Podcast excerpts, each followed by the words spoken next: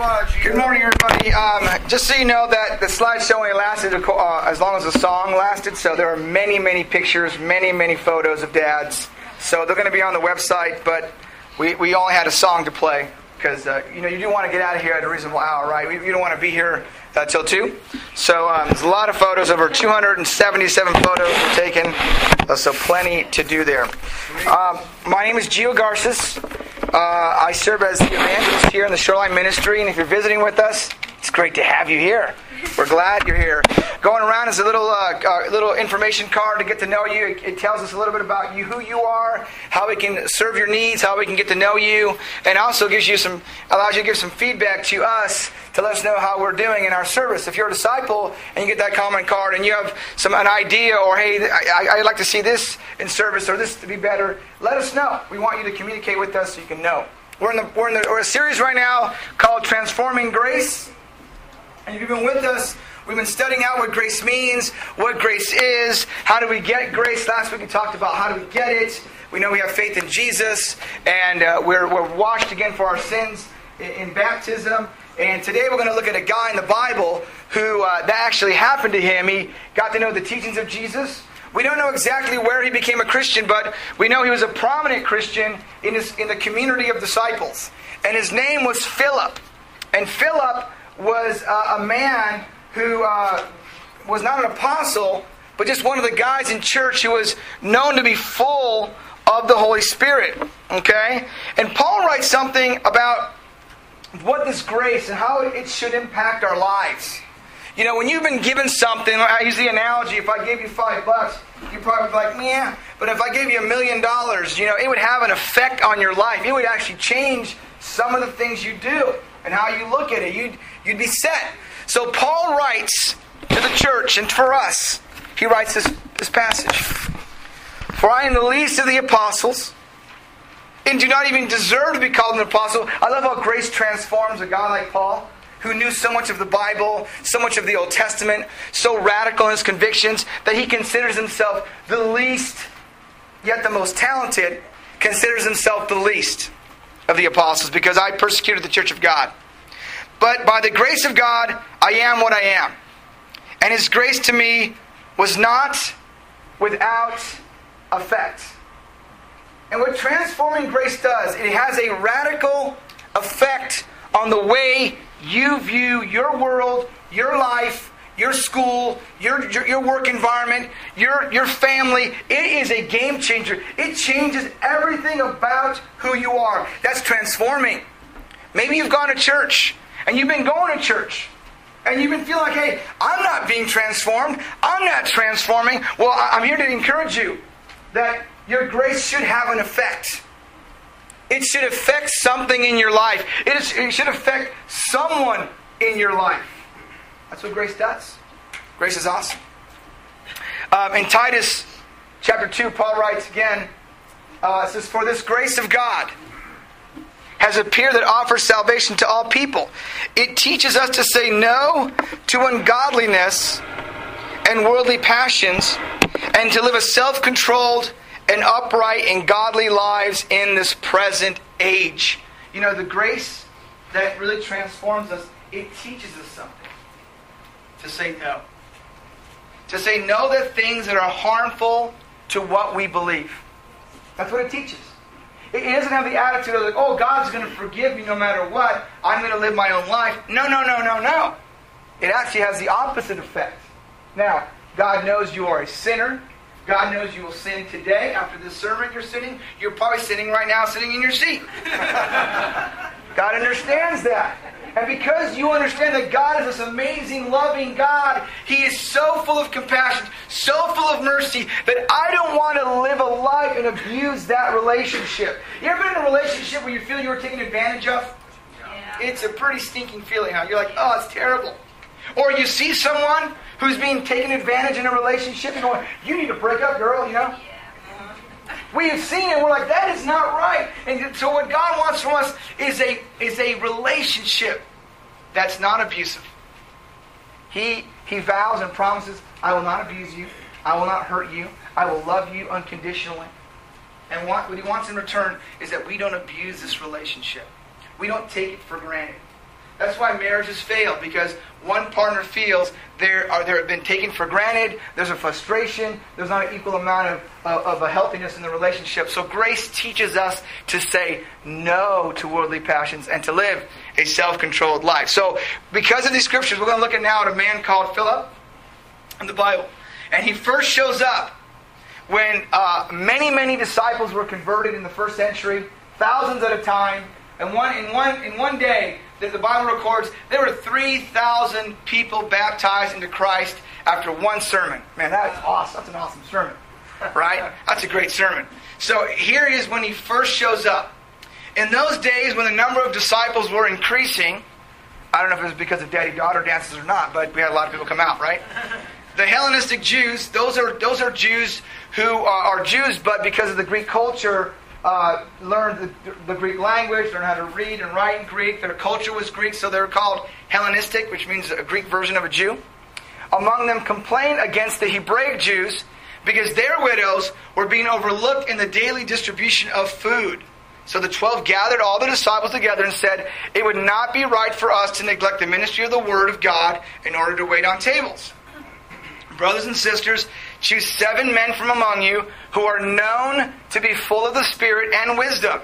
We will turn this responsibility over to them and we'll give them we will, we'll give our attention to prayer and ministry of the word. This proposal pleased the whole group. They chose Stephen, a man full of faith. He's also a very powerful guy in the Bible, uh, and of the Holy Spirit. They also Philip, Prochorus, uh, Nicanor, Timon, Parmenas, and Nicholas from Antioch, a convert to Judaism. They presented them to the apostles who prayed and laid their hands on them. You know, the reputation that, that, that qualified them to do this task, but these men were disciples, and they were known to be full of the Holy Spirit. They were known to, to be uh, attentive, to understand, and, and respond with a, with a humble heart to where God was calling them and leading them. And so these men were chosen. And it pleased everybody. There wasn't like, I'm not sure about nah, that guy Prochorus. He sounds, you know. These guys all were full of the Spirit, faithful men of, uh, of God, and to have them serve at this, you know, we can look at a menial task. You know, we call this the setup crew and the breakdown crew after an event. These are called the ushers, right? They come in and serve and hand out little cards to you. These are people that were known to be full of spirit because they were servants, because that was their hearts. And so that is the first time we get to know who this Philip guy is. And so we know he waits tables. And then something happens later on in the book of Acts as Luke writes the historical account. He, he mentions uh, Philip once again. He mentions him in, in Acts chapter 8. He gets mentioned. And, and there was a great persecution that happened in Jerusalem. Because what Jesus wanted them to do was to go out and share their faith. But what happened was they all were hanging out in Jerusalem. So because of that, persecution incurred, and then they had to spread out because of not because they were I want to do the mission of Jesus, no, because they were being persecuted, so they got pushed out. So when they got pushed out, here's what happened. Philip again is in the account on record in the church by the Holy Spirit. It says those who've been scattered preach the word wherever they went. Just stop there for a second. Think about transforming grace. Think about getting kicked out of your home, driven out of your neighborhood. Would you be out here sharing your faith? Or you'd be on the phone with your lawyers trying to get your house back? I mean, just look at the attitude of a transformational disciple of Jesus. He's kicked out of his village or his city or his town or his district, wherever he's staying. Get out. You're no longer welcome here. Can you imagine the bitterness that we would be tempted with? The anger that we would be tempted with? The injustice that was upon us? Their attitude in the first century is much different from our attitude. How do we know this?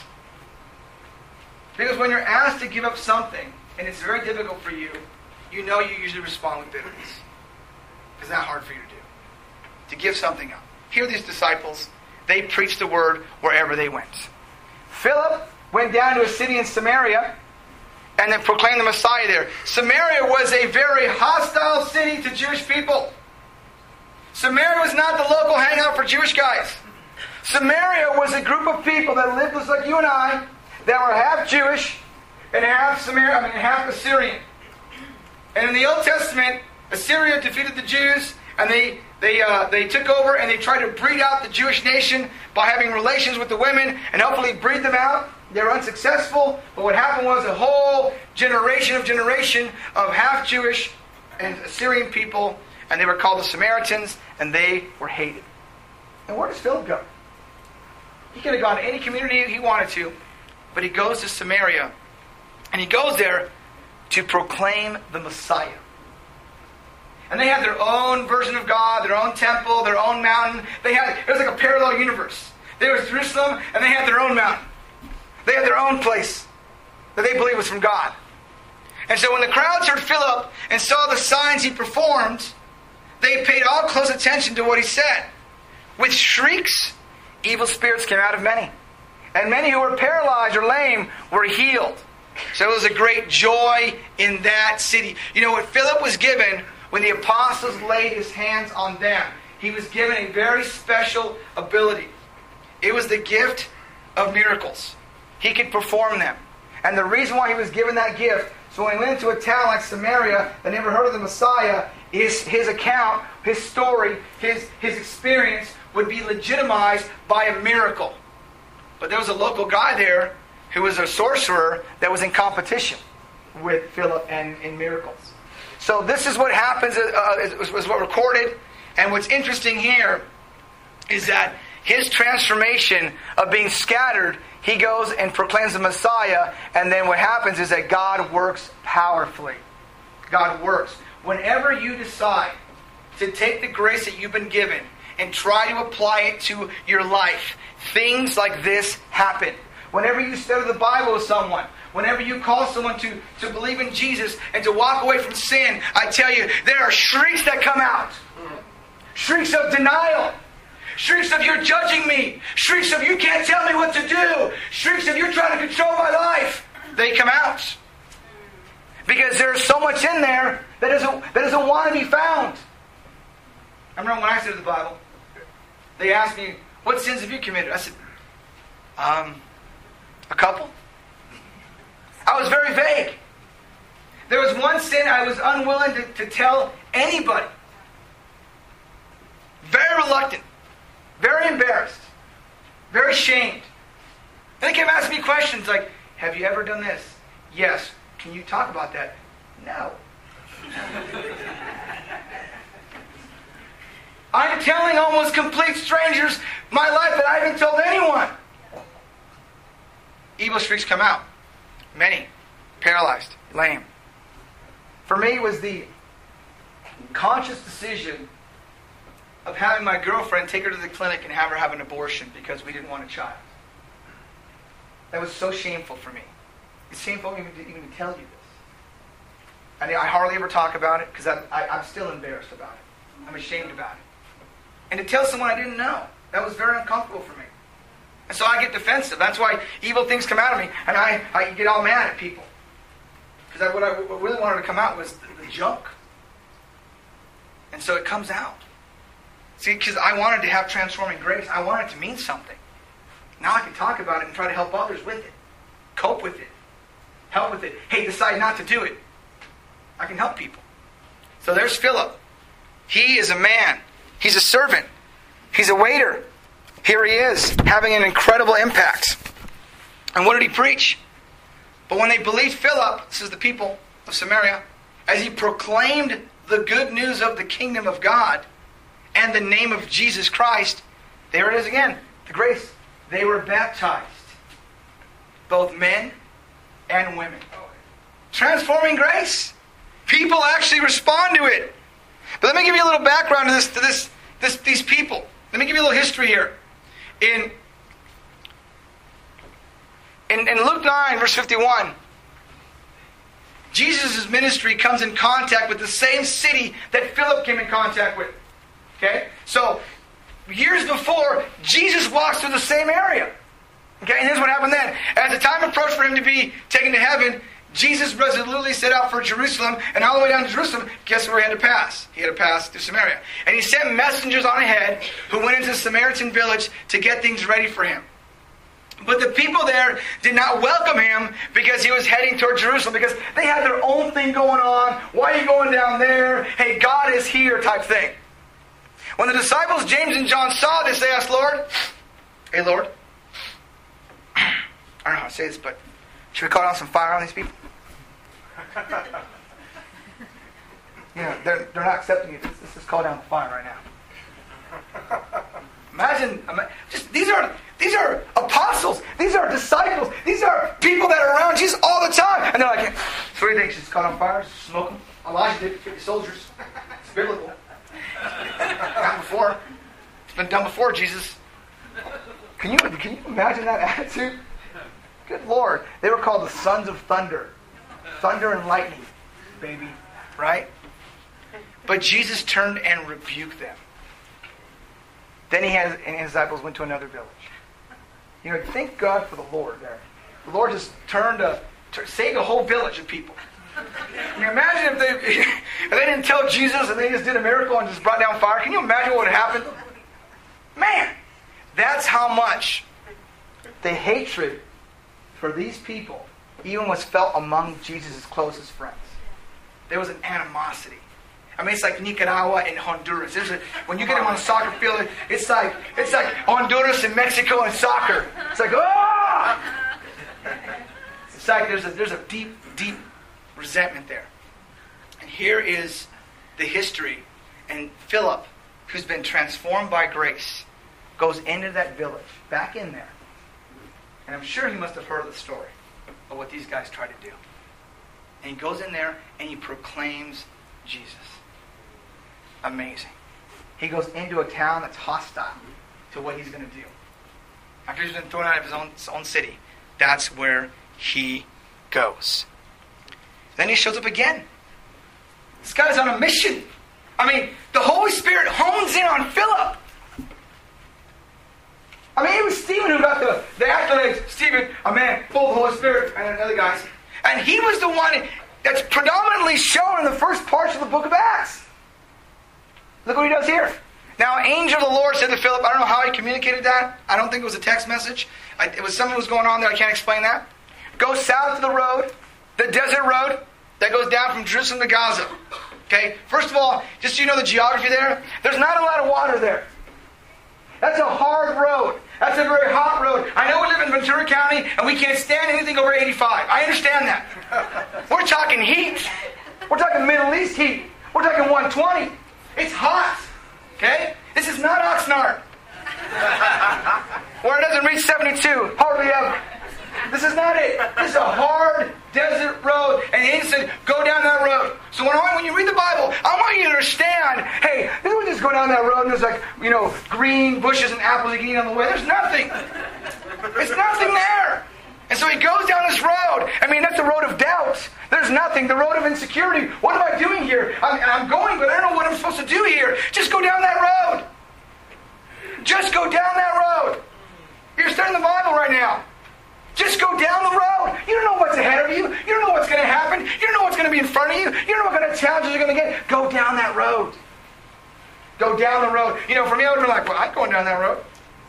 Give me a ride, I'll go down that road. there was no RTV. There was no car. You walked. If you're lucky, you had a donkey. So he started out, and on his way, met an Ethiopian eunuch. Just ran into a guy he, but he was an important official in charge of all the treasury of Candace or Candace, which means the queen of the Ethiopians. This man had gone to Jerusalem to worship. On the way, going down this desert road, nothing there. Why am I doing this? Where am I going? What's going on? Can you imagine the questions you would ask yourself? Why am I headed down this road? Why am I going here? And then you meet somebody. You ever meet somebody randomly?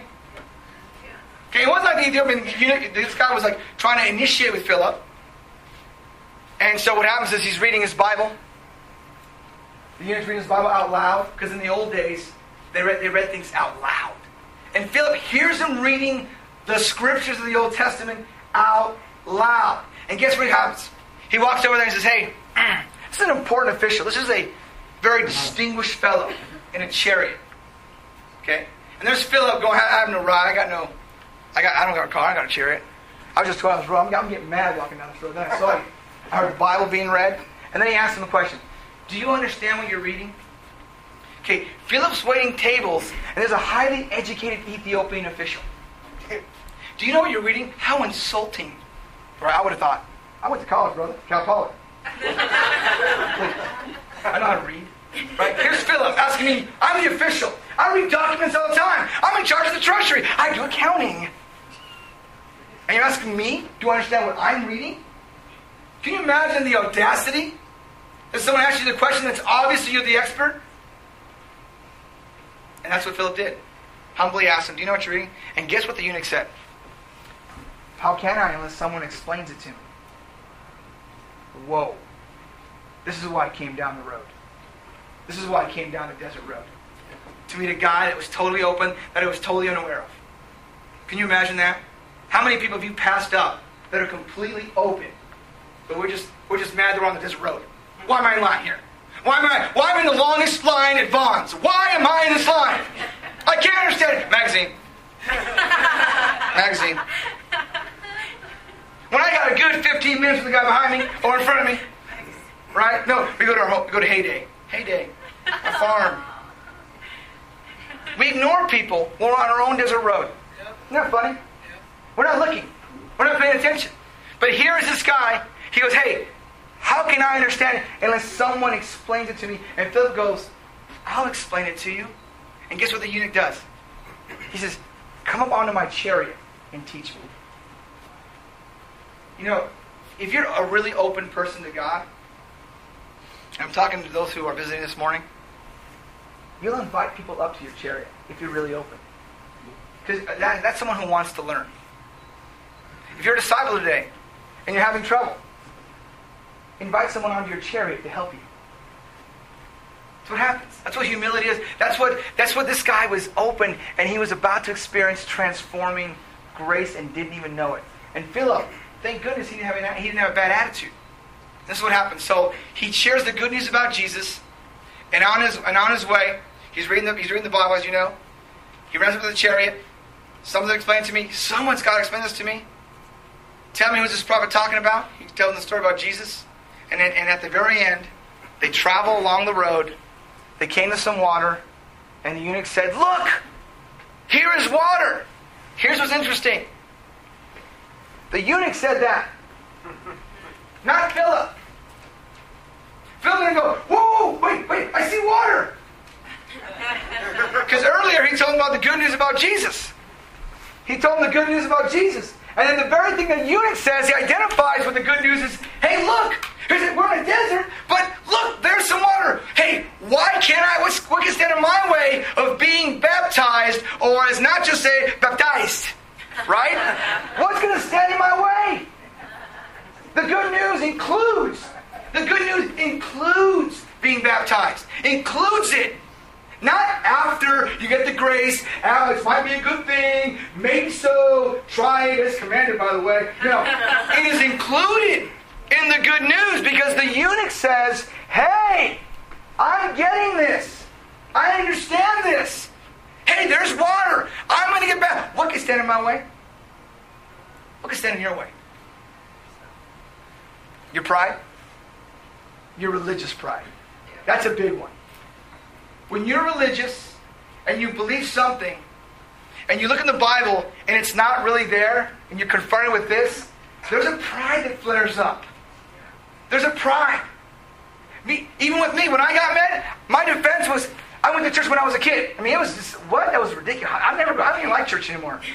But I was saying that because I was confronted with something that I had. It was. Uh, what do I? What do I say? Defense goes up. Hey, this is what the, the count says. The eunuch says, What can stand in my way? And I want to encourage you. Don't let nothing stand in your way. If you want, if you want it, go get it. If you got a dream to change the world spiritually, go get it. Don't let nothing stop you. You want something, you got to protect that dream. So here's Philip again going to an Ethiopian official and really having a great time helping him. Now, this guy was a eunuch. That means he had no uh, genitals of the male or- origin. Okay? Because when you're that going into a, into a, into official with the queen, they had a policy to, to, to eliminate any kind of you know, scandal in the, in the royal family. Anyone near the queen, if you're a male, if you wanted to serve, you had to be castrated. Okay? So, looking in the history of, of, of the Old Testament, this is why it was so radical. No one who has been emasculated by crushing or cutting may enter the assembly of the Lord. That was the Old Testament teaching. You were, you were, if you did that, you are not going to get in.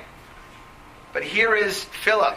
Here is Jesus. Here is God. Here is the Holy Spirit saying, All nations will be a part of me. And that was so, it was so powerful for Philip. That's why it's so powerful for us as disciples of Jesus to go and preach the good news of the kingdom of God. No one is exempt. No one is excluded. No one is left out. It's for everyone. And that was the interesting change uh, of position. You know, what's also interesting is that whenever a disciple interaction with a, an official, in 2 Kings, Naaman, the military commander, had leprosy, and he goes to see Elisha. And Elisha tells him to go dip himself seven times into the Jordan. He's like, What? That's a dirty river, bro. That river's dirty. Why can't I go to Damascus? He goes, Dip yourself seven times. It's not the water, it's your obedience to what I'm telling you. Go. And he does it, and his leprosy is gone. There's another interaction with Peter when he, when he, he meets a Roman centurion who's, who's been helping the poor. He helps uh, uh, uh, Cornelius in Acts chapter 10 to become a disciple, and he's baptized. Naaman was baptized too, seven times. Don't worry if you're on number two, don't worry. Just need one make it right. So Philip, going back to Philip, you know, he's, he's amazing. He's, he's serving tables. He's going to Samaria. He does these miraculous signs. Uh, he has to confront Simon the sorcerer. It's a great story. It's another sermon. It's a great interaction there uh, about the miraculous gifts.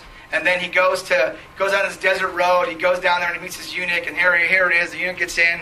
And then uh, leaving, uh, then, the, then Paul and, and, Luke and a band of brothers are, are going off on their missionary journey. And guess whose house they stop at? Guess who settled down a little bit? Leaving the next day, we reached Caesarea and stayed at the house of Philip, the evangelist, one of the seven who waited tables. He had four unmarried daughters who prophesied. So they, they, they come on his pad and they stay there for a couple days. They say, Philip!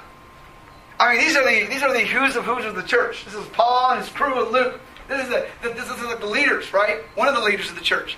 And they stop in at his house just to say, "Hey, man, just want to say hi. Let's catch up." And there he has four daughters who preached the word. They're unmarried. I don't know what that says about the brothers, but they were awesome. Where are the brothers right there? Unmarried? If my if you're, you're single and there's a sister who preaches, man, I'd, I'd be like a magnet. Like I want to marry you, right? That's a no-brainer in the Christian world, right? Or the brothers. I don't know. It's just I thought it was kind of funny when I read it. The Bible has a lot of humor when you look at it. Funny. Oh, that's funny. That's hilarious. Here he was. He settled down. He wasn't just a guy who went nuts and didn't care about his family and all was all the good news of the kingdom, the good news of the kingdom, and just abandoned his family.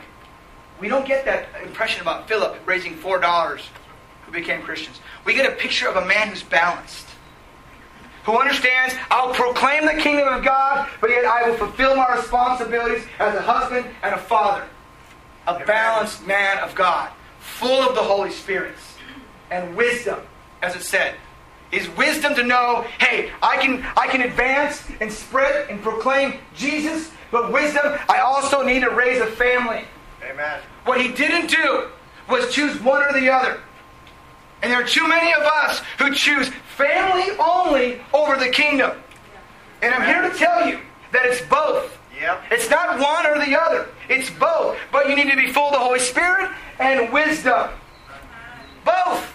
Because that's what God wants. Because that's what Philip. And I think the Holy Spirit left an example of a man who did both. He was wise enough to know, I gotta have butterfly kisses all up in your hair. And hey man, Jesus raised from the dead. It's awesome. I think there was a combination. Not like, it's me and my daughters, my family. No, because his daughters wanted to prophesy. They wanted to preach. They're going, I want to be like that. Brothers. I want to be like dad. they wanted to be like dad. That was their heart. It was amazing. So my call to all the fathers. Are you balanced? Amen. Or you pick one or the other. Because something's going to give. You can't, you, you can't just choose this and you can't choose this and ignore it. Can't do it. Can't do it. Where are you at, dads? Where are you at? Maybe you're thinking to yourself, how can I make a difference? Because sometimes I ask myself that question, and I'm the minister. How can I make a difference? What can I do? I'm going to show you video. Get the sound sound right. Get the lights, please. We ready, Tony? เอาไปไหนนะพี่ทำไมไหนดูสิเอาอะไรไปเอาไปไปทำอะไรเนี่ยฮะถามว่าเอาไปทำอะไร เอาไปให้แม่ฮะ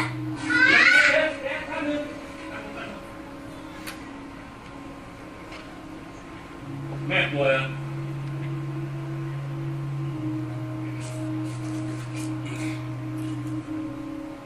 อย่าทำอย่างนี้อีกนะหมวย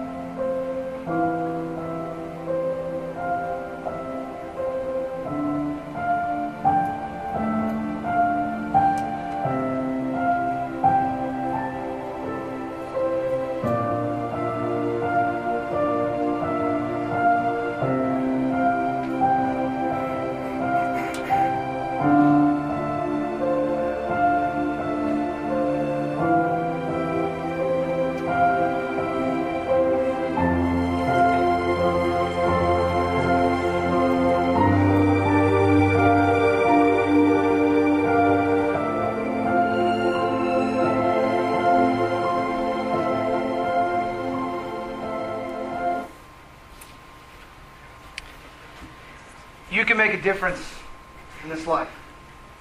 If you uh, took a shoebox and you filled it up, that's making a difference. It's a big difference. You can make a difference. For I am the least of the apostles, and do not even consider to be called an apostle, because I persecuted the church of God.